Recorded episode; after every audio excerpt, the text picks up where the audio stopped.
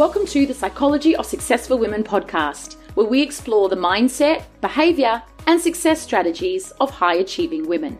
It's an inspirational show that helps ambitious women to maximize their performance from the inside out and thrive in the world of business. I'm your host, Shona Rowan, high performance coach, inspirational speaker, and author of the book, The Psychology of Successful Women. On this month's episode of the Psychology of Successful Women podcast, we head into the world of television, radio, and professional football. I spoke with Alison Bender, who is a freelance television and radio presenter specializing in football. She has over 20 years of experience producing, presenting, reporting, and hosting, and she's worked for a whole host of global sports channels, including Sky Sports News, ITV, BBC, and ESPN. She's also worked in-house for two football clubs, at Chelsea TV, and she also set up Real Madrid TV in Spain.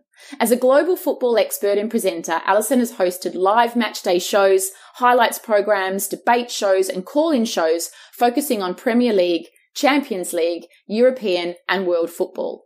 We had a great conversation about her career journey over the past 20 years, what it's really like presenting on live TV and interviewing the best footballers in the world, some of her top tips and advice to help other women create a successful and fulfilling career on their terms, her passion for supporting other women in the industry, advice she would give her younger self, and so much more. So, Alison, welcome to the Psychology of Successful Women podcast. It's so great to have you on the show today.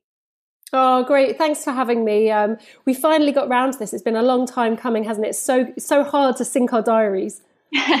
Absolutely. And there's so many things I'm looking forward to talking with you about today. So perhaps to get started, you could tell our listeners about yourself and your role as a sports broadcaster.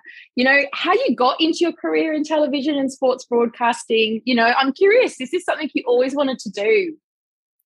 Yeah, it's funny. I've known since I was about 10 years old that I wanted to be a presenter. I didn't know that it was in oh. sport at the time, but I just really loved TV. And I always thought I wanted to be either a director or a producer or a presenter. I didn't really understand any of the roles, to be honest, because I didn't have family or friends in it. But to mm. me, it just seemed like the most exciting thing. And I just, I just thought I really wanted to do it. Um, and so from, I was very lucky, I guess. So from the age of 10, I you know, I wanted it. And so every sort of little thing I did, every piece of experience I did was kind of building towards that career. Um, mm. It's a funny one because everyone gets into it differently. For me, I was so obsessed. I did all this kind of behind the scenes work. So I worked at my local hospital radio for free on a Friday mm. night when my friends were all going out drinking. I was there. and it was pretty depressing because I was walking around the wards basically asking old people for their song requests and I had my own show. And looking back on it now, it was, I mean, I was terrible, but I was learning the ropes, you know, I was learning how to hmm. speak in the right voice for radio. Um, and then I went to university. I actually did psychology at university because I was told by my teachers that presenting was a really silly, you know, it was a silly career choice and I'd grow out of it. So they said, why don't you do something like psychology because it's open and if you change mm. your mind, then you've got something to fall back on. So I kind mm. of, you know, mm. I listened to the teachers. I did psychology. I loved psychology. And, mm-hmm. but at the same time, I always knew I still want to be a presenter. So when I finished university, I actually applied for loads of jobs and one of them was in a television company, a news channel, and I was a runner, the the the, the lowest rung of the ladder, basically, and I worked my way up. So I was a broadcast assistant, making teas and coffees, writing scripts, rolling the autocue, and as I sat rolling the autocue, I was dreaming that one day I'd be on the other side of the autocue, uh, writing scripts for the news and really it was it was a hard it, i have to say it was a really really hard job i worked very mm. unsociable mm. hours i worked overnights yeah the getting up at four in the morning, miserable. Um, mm. But I just knew because I knew what that what I wanted to do, I was just able to keep sticking at it. Um, and I guess one job led to another and another. Um, and eventually I became a presenter. I kind of, I suppose I switched from behind the camera first to in front of the camera, but I never regret any of those hours I spent behind the camera because you learn, mm. you know, how to write a script. That's so important. How to cut, cut, um, underlay. So the pictures you see um, and all the other stuff, graphics and, and everything else that goes into TV. Wow. I love hearing that you sort of knew you wanted to do something like this way back then. I think that's fascinating. And I do love hearing how people's journeys start for them. And like you said, like on a hospital radio station, like how cool is that? So I guess building on that, you know, career changes, pivots, leaps of faith, these are all super hot topics at the moment, especially with COVID. Perhaps you can tell us a bit more about your career journey um, up until now and some of the moves and leaps you have taken to get you where you are now. Yeah, the biggest leap of faith I ever took, and it's a pretty obvious one because I was applying for loads of jobs at the time, trying to kind of go from one side of the camera to the other. And mm. there was this mm. one that was in Spain, but I didn't speak any Spanish, so I thought, you know, I can't, I can't really do this. And I have to thank my boyfriend at the time because he said, you know, you've got to do this, Alison. This is an opportunity for you. And, you know, you can learn Spanish. You, you, know, you've learned everything else. You can learn Spanish. You can learn football. It was a football job as well. And I wasn't really particularly up on football.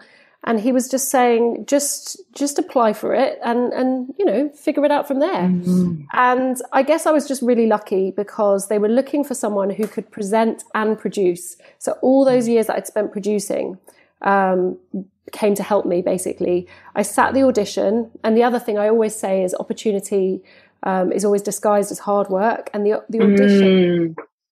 they gave me two A4 pages to learn for this audition, right? Now, most people would never learn two pages of A4. You just think, well, surely there'll be an autocue. I'll, I'll go in and I'll read it. Mm. Um, but I, I was so naive, I guess I didn't really know what was the norm. And so I learnt those two pages. I spent wow. hours as if I was an actor, you know, going up the hill yeah. to, to work, learning it every single day. And I honestly think that's one of the main reasons they gave me the job because I was fluent in front of the camera. I was able to do it because I'd learned it. And I definitely mm. wasn't the best. I wasn't the most experienced. I didn't know the most, but I just learned that script. And they gave me that job. And I left England with a one way ticket to Madrid within wow. two weeks of being offered the job, which, you know, not everyone can do. I definitely couldn't do it now with my two kids, but at the mm. time, I could, and my boyfriend was super supportive. He said, "Go for it. I'll visit you. You know, this is the what this is the moment you've been waiting for." And mm. that was mm. really no, I didn't know at the time, but that audition changed the rest of my mm. life. So, you know, what did I spend learning that script? Maybe three, four hours. Um, and it was the best three, four hours of my whole life, basically. So always do the the hard jobs because you never know where they might lead. I love hearing that, and the lessons already coming out of that around you know just to just apply for it, and you'll work it out later, and you'll kind of find out the how. I love that tip, um, and how you said like just that one opportunity has changed your life, right? So I think for everyone, when opportunities arrive, no matter how scared we are, you know, finding that strength within yourself to kind of go for it. So I love that. Now, you work in a really competitive industry, Alison, as we've talked about before. How important is resilience in your industry? And and maybe linked to that could you share some of the specific or one or two challenges you've had to face and how you've you know not let that sort of hold you back or how you overcome them? Yeah, I mean, this is an industry that you really have to be super resilient because it's it's so competitive, and you know, mm. definitely as you age throughout the industry as well, there's a there's a big push for younger women entering into football broadcasting, and yeah. I don't want to be that person who blocks the way for younger women. I think it's really important. I mentor loads of young girls and I help them. Mm. But at the same time, I still want my job too. So yeah. it's finding that balance, right, of being able to help and nurture and be willing for other people to come into the industry whilst also keeping up my own job. And I guess adapting so that it's, you know, that I'm not doing the same things that I was doing when I was 25, 26, 27, um, and doing what works for me. I mean, I guess the biggest thing of resilience is that you you're constantly proving yourself because mm. this is a very subjective job that I do. I think with most jobs, you're protected by your experience, right? So if someone comes in, they have to prove that they're more experienced than you to get the role that you've got. Whereas in presenting, it's not about that. You could be mega experience, but they might just say, you know what, Alison, we want to bring this young girl in because we think that her face fits better, or we want a mm. younger, fresher feel, or, you know, we're trying to appeal to a younger urban audience, therefore we need this person. And so there's always, it's just so subjective and you just can't take it personally. And I've, mm. I've had mm. so many jobs just end, like just suddenly, like literally you feel like the rug's been pulled from under you. Mm. Um, you know, and I was at the World Cup, which is kind of the pinnacle of your career as a, as a football presenter, right? And then right after that tournament, they told me that my contract was up just for no particular reason. And you didn't know wow. where the next job was coming from. So there I am at a World Cup final interviewing Kylian Mbappe and some of the greatest footballers around. And I knew that the, the next week I, I just wouldn't have anything. And you just have to just keep steady somehow and not get too big headed and not get too down in the dumps. Um, mm. And it's hard. There's been times that I just thought, wow, I mean, my career is done and all this work I've put into it, but I've got nothing. Mm. And then it has a very strange way of, um, I don't know, really great opportunities seem to come up when I'm at my lowest or when my career feels like it's ended.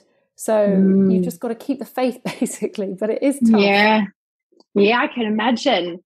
So, linked to that, you talked about presenting, and I can only imagine as a sort of an external person who's not a sports broadcaster, thinking of the sort of pressure you must be under, Alison, and the things you must have to do on the fly. You know, so um, you know, what sort of tips and stuff would you have around that? You know, if someone's looking at you, like the thought of like stage fright, fear, and nerves, you know, you're working with these world class footballers on live TV. What, what would be some of your tips, or how do you literally deal with it yourself? I've picked up so many tips over the years. I mean, I guess I should um, just for people that, that don't know, which is probably most of your listeners. Um, I've been doing this for about twenty years, and I suppose all the different jobs I've done. So some of them are on set with an auto cue, but you do have to do yeah. ad libbing as well. Some of them have been traveling to World Cups and to Premier League games, interviewing managers and players. Um, I worked abroad at ESPN in America for quite a few years. So that was, again, very different working in, and having to tackle different sports as well, American mm. sports that I wasn't familiar with. So I think you're constantly learning, constantly adapting, and constantly having to do things that absolutely petrify you. Um, wow. I mean, one of the hardest things is when when you're live. That there's a situation I had it the other day actually. So you're live on air presenting a show, and I was I was presenting a Premier League game between Chelsea and Newcastle. And what they say is, whilst you're presenting, we're going to bring over one of the players for you to interview, but we'll just bring them straight into vision, and you just go, and we can't tell you ahead of time who that player will be. So, you know, I'm pretty confident. I mean, I've been doing this 20 years. I feel like I know the face of every single footballer. But there are one or two youth players and younger players that I might not be familiar with. And I always have this fear like, what if they bring me someone and I've mm. absolutely no idea who it is? So you have to have these kind of tips at the ready, you know. So tell me about yourself, introduce yourself, but without sounding like you don't know what you're talking mm. about. And this has happened to me on so many occasions. Um, and, and you do get a bit of stage fright. And, and I actually, I got this one tip from this amazing guy. Um, it's a guy called Professor Peters who's written a, a, book called The Chimp Paradox. I don't know if you're. Yes, you're I've read. Yeah. So he's he's a brilliant guy and he's a sports psychologist and he works with some great sportsmen.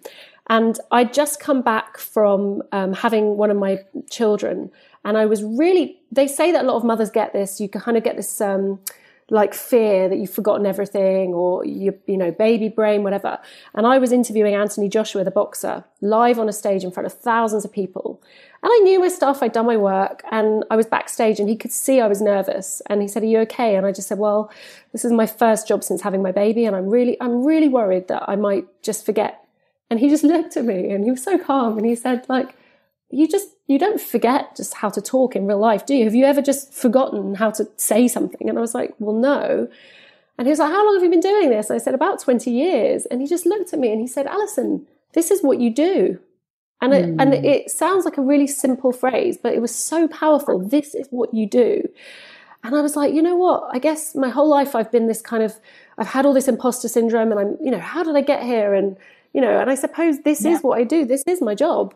And I walked on that stage and those words rang in my in my head and I use them such a lot now. Whenever I'm feeling a little bit nervous, I just tell myself this is this is what you do. So I love that. Simple. I love that. Like that years of experience. It's just in your DNA, Alison, that even if you think you forget, it's just in you, right? Oh, I love that tip from him. Well, look, you're starting to link to some of those things around imposter syndrome you just mentioned. So you're a role model to so many uh, and you mentor so many women as a TV presenter and reporter, and you've also got your own podcast and you've written a book. What would be some of Alison's top tips to help other women have a successful and fulfilling career on their terms? Or some things even to watch out for, like you mentioned imposter syndrome, which is really common. But what would be some of your top tips? You know, I love the way that you said that you use the word fulfilling, and it, and that's what it's all about at the end of the day. You know, there's so many things that I've done that you know some people think are really impressive, but they've not necessarily been fulfilling for me. And it's it. Sometimes you do really small jobs, but they're just so fulfilling, and you're like, oh, mm. this this is what I want to do. So I think that's always really important to keep in your mind, like what is it that you want to get out of this, and just to be fulfilled and happy. I mean, you know, the world isn't perfect, and we can't we can't be happy all the time in our job. Like there are bits of my job that I absolutely detest. That you know, there are bits that's really hard work. Like I hate the hours. One of the most prestigious shows that I that I go on is um, begins at six a.m. So you have to get up at four, and I, you have to keep reminding yourself and telling yourself, "This is what I wanted." Right? This yeah. this is success. Um, and that's, you know, that's really tough. The biggest tip I always say to people is you've got to believe in the long game. Um, because there are certain things that, that don't seem to, you know, you feel like this is unfair or it's not going right for me, or you look around you and you compare yourself to others and you're like, this person's got this and why don't I have this? And, you know, it's really important just to think, every single thing that you do is going to be part of that long game. And I've, I've got so many hundreds of examples of it, but there are little things that people I met when I was 22 and their contact might not mean anything for like a decade even. I think a lot of young people now, um, want instant gratification and, and it's not their fault. It's the, the society we live in, you know, instant likes on Instagram and, you know, comments and the algorithm that makes you feel, um, you know everything's all about the here and now but actually like longevity is so important and for every sort of everything that you do that you're putting into your job will definitely pay dividends even if it's way way later down the line and just know that the career ladder is not necessarily an upward traje- trajectory so sometimes mm. you can go mm. up a bit and you might lose that job and you might fall down and then you might have to go sideways a bit or take what you see or consider as a step back that's happened to me. I mean, I, I saw radio at one point as being a bit of a step back because I felt like, oh, they don't want me on the TV anymore. But then I learned that by doing radio, I could actually express myself more and I could give my opinion. And then suddenly I leapt up that ladder because people were asking for my opinions. Whereas before, I guess I was a news reader who read other mm-hmm. people's words. And so it's just important to think that things that even seem like a step back might just be disguised as a step back and then they're not. Um, so yeah, and yeah, believe in that long game, um, even if it feels like it's taking too long. Um, mm. Sometimes it might take a decade um, mm.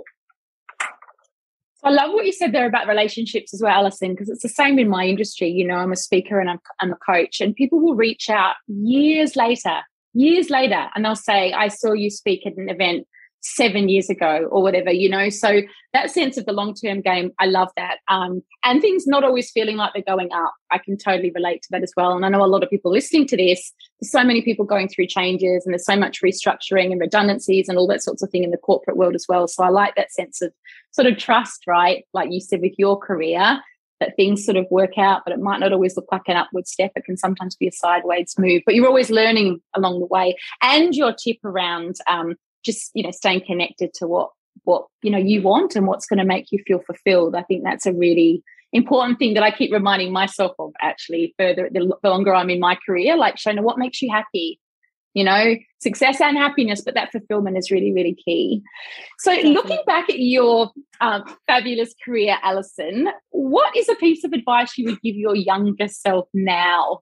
Now that you've got all this wisdom and years and years of experience you've done all these just fabulous things. If you could go back to that young girl, maybe you were at uni still, what is something you would tell her to just encourage her or support her? What would you say? You know, I think I tried a bit too hard actually. It's really hard to tell someone to try less because effort is your hard work, right? And I, I, never regret the hard work I put into it because I think that that's my work ethic. And I still put the same hard work in now that I did on day one, to be honest, because I'm so afraid like I can't break my entire career on one bad performance, and that can happen. You know, you can screw something up, and you know the people that are watching will just be like, "Well, this girl doesn't know her stuff." So you always have to kind of keep working hard. So I wouldn't say I wouldn't say don't work hard, but I think just care a little bit less. Perhaps have other things in your life that really excite you. I think for me, like I said, I knew since I was ten years old. I actually went to this um, this kind of trade fair and there was a woman who sat me down and told me to try autocue reading and I tried it and she was like, "Oh, you're fabulous," you know.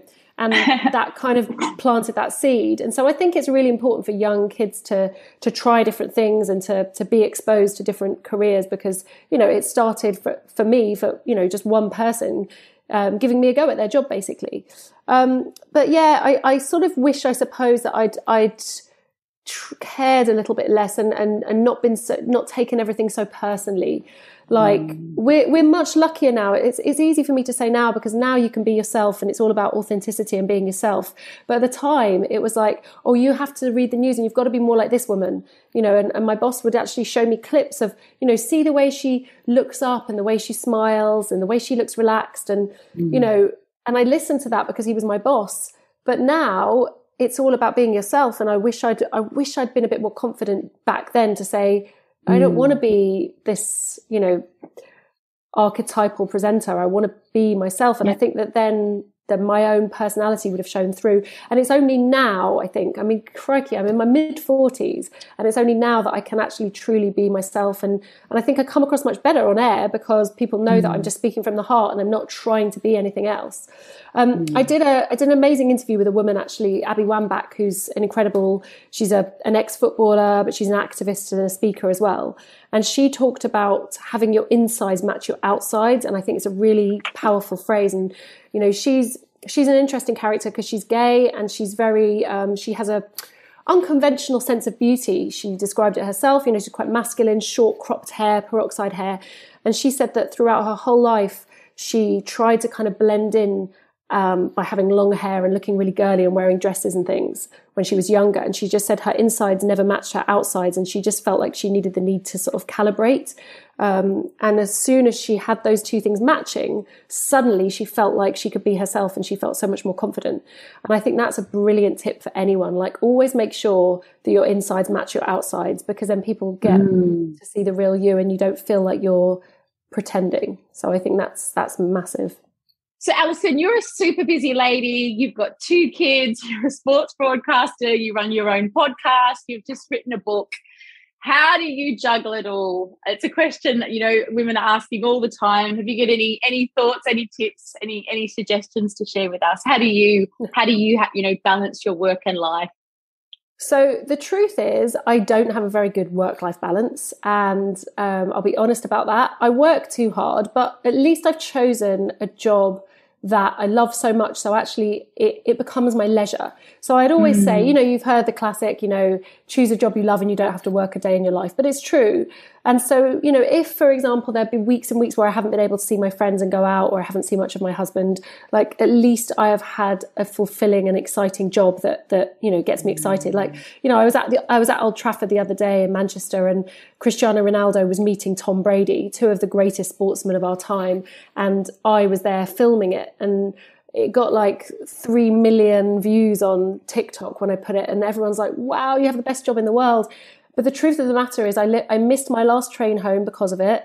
I wandered the streets of Manchester. I checked into 10 different hotels trying to find a place and I was rushed off my feet. I didn't see my kids that weekend. So that is what success looks like, right? And it's, mm. is that a work life balance? No, it's not. But yes, it was an amazing experience. So I think, you know, I think that there's this big thing that, um, especially women, you look at people on social media and you see this perfect life and people wake up at 6 a.m. and they work out and they have their green juice and they do all this business and, and like seriously I think that people are trying to judge themselves far too yeah. harshly over one day as well so one of my big tips is I never judge myself over a day because some days I can be like really really good um, in my job but an absolute lousy mother unfortunately. But then the next day, I'll be a brilliant mum but maybe step away a bit from my work. And so I always try and think over the course of a week, then I, if I judge myself over the course of that week, I mean, I don't judge myself, but you know what I'm saying? You kind yeah. of think, okay, this week I did a bit of exercise. I did some great stuff with my kids. I, you know, I was able to spend time with my husband and I did a good job. But if I try and do that every day, I'll be exhausted yeah. and I'll be depressed and I'll be hard on myself. So never ever look at yourself in a 24 hour period.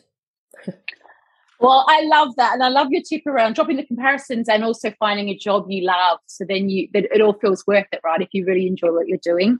Well, look, thank you so much, Alison, for being on the show. And you mentioned TikTok there, and obviously you're huge on social media, and you've got a huge amount of Instagram followers and all that sort of thing. So tell our listeners where they can find out more about you, and obviously, obviously your podcast as well.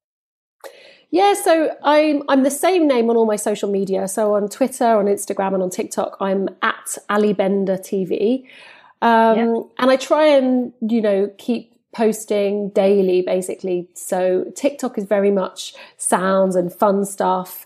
Um, and Instagram's a little bit more about my life, and I sometimes put a bit of my kids in there as well. Although my husband doesn't like me to to show their faces, so I kind of I try and show that that you know I am a mum and this is what I'm doing, but without actually getting them in vision, kind of thing.